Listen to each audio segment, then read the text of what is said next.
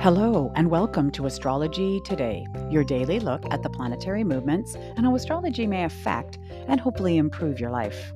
Hi there, I'm Norma Lachance. I'm your host. I'm a life coach, a mathematician, and an inspired astrologer. And you've joined me for a look at the daily transit, as well as horoscopes for fire signs for Wednesday, November 24th, 2021.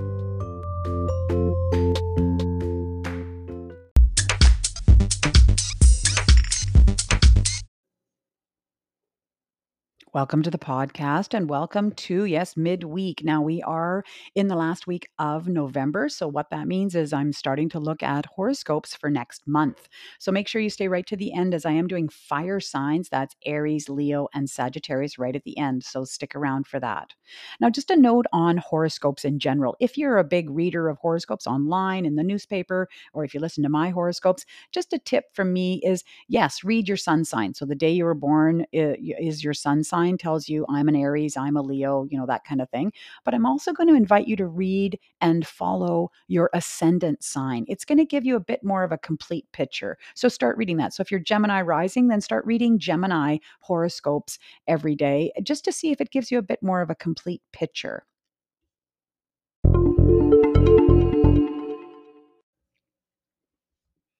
Well, we have two planets that are ingressing today. And all that means is that we have planets that are changing signs. So the first one's not going to be a surprise. It's the moon. Of course, the moon moves through all 12 signs in about a month. So it spends two to three days in each sign. So it's, you know, changing sign pretty, pretty regularly. So now we have the moon moving into Leo. Yes, dramatic Leo. So you Leo folk out there might be feeling a little bit more emotional as the moon is in your sign. And, uh, you know, in general, when the moon is in a Leo, here we have fixed fires. So, you know, maybe some dramatic emotions are coming forward, feeling a bit, you know, uh, set in your ways and how you want things done and how you want to find comfort.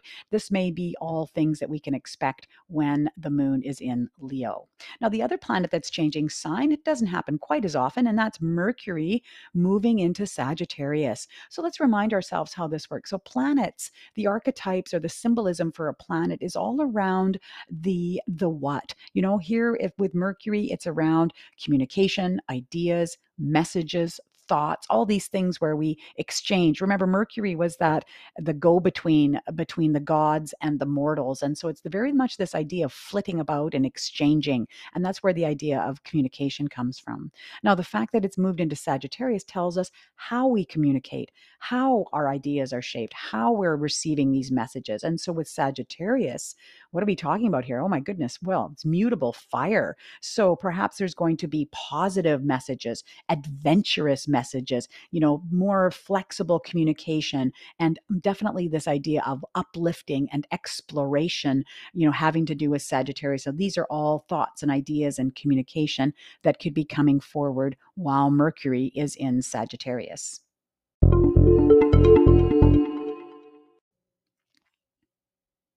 We do have a major aspect pattern that has hit the daily transit and is going to be here for a good two weeks. So this is, you know, a theme that we definitely need to have a look at. Now, it's a mini grand trine. So just because I say mini just means it's a smaller version of a, of a grand trine. So it's a skinnier little triangle comprised of a trine between, in this case, Mars and Neptune. And then both of those planets are sextile with Venus. So Venus is called, you know, the focal focal planet or the apex planet planet in this aspect pattern. And so, first of all, let's look at the trine part. So we have Mars trine Neptune. So both in water signs. So you sense that there's a bit more emotion involved with this because it has to do with water. And here we have Mars being the planet of action, of defense, of war, and Neptune, this, you know, incredibly sensitive, you know, taps into imagination, can be around, you know, blurriness, blurring of boundaries between uh, my, you know, yourself and another person person.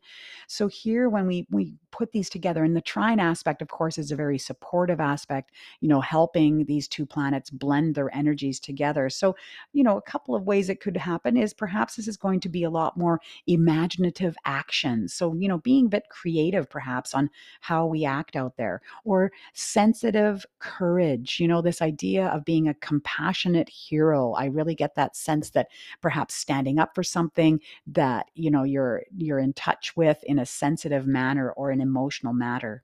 Now, how the the sextile aspect works is it's a it's really um, you know, a mixture between hard and easy aspects. And so you can get some really good results from a, a sextile. So here it is sextile with uh, Venus, which is in Capricorn, and so talking about tangible, you know, concrete results from from love, from beauty, from the feminine, and so perhaps this sensitive, this compassionate hero is, you know, standing up for some values, or perhaps how you relate to others. This can also be represented by Venus, or standing up for the feminine, or for beauty and the aesthetic.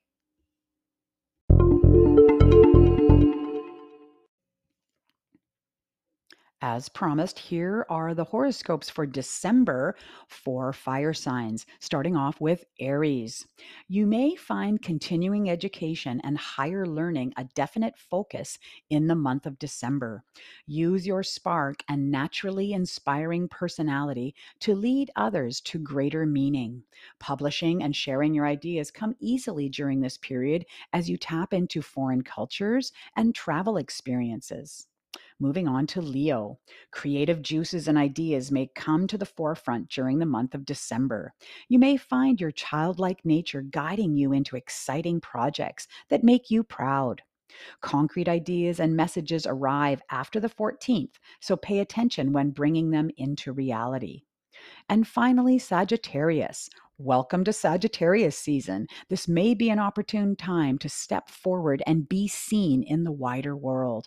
You find more energy after the 14th to work on yourself and personal development. Your intuition and sensitivity may be heightened as you ring in the new year.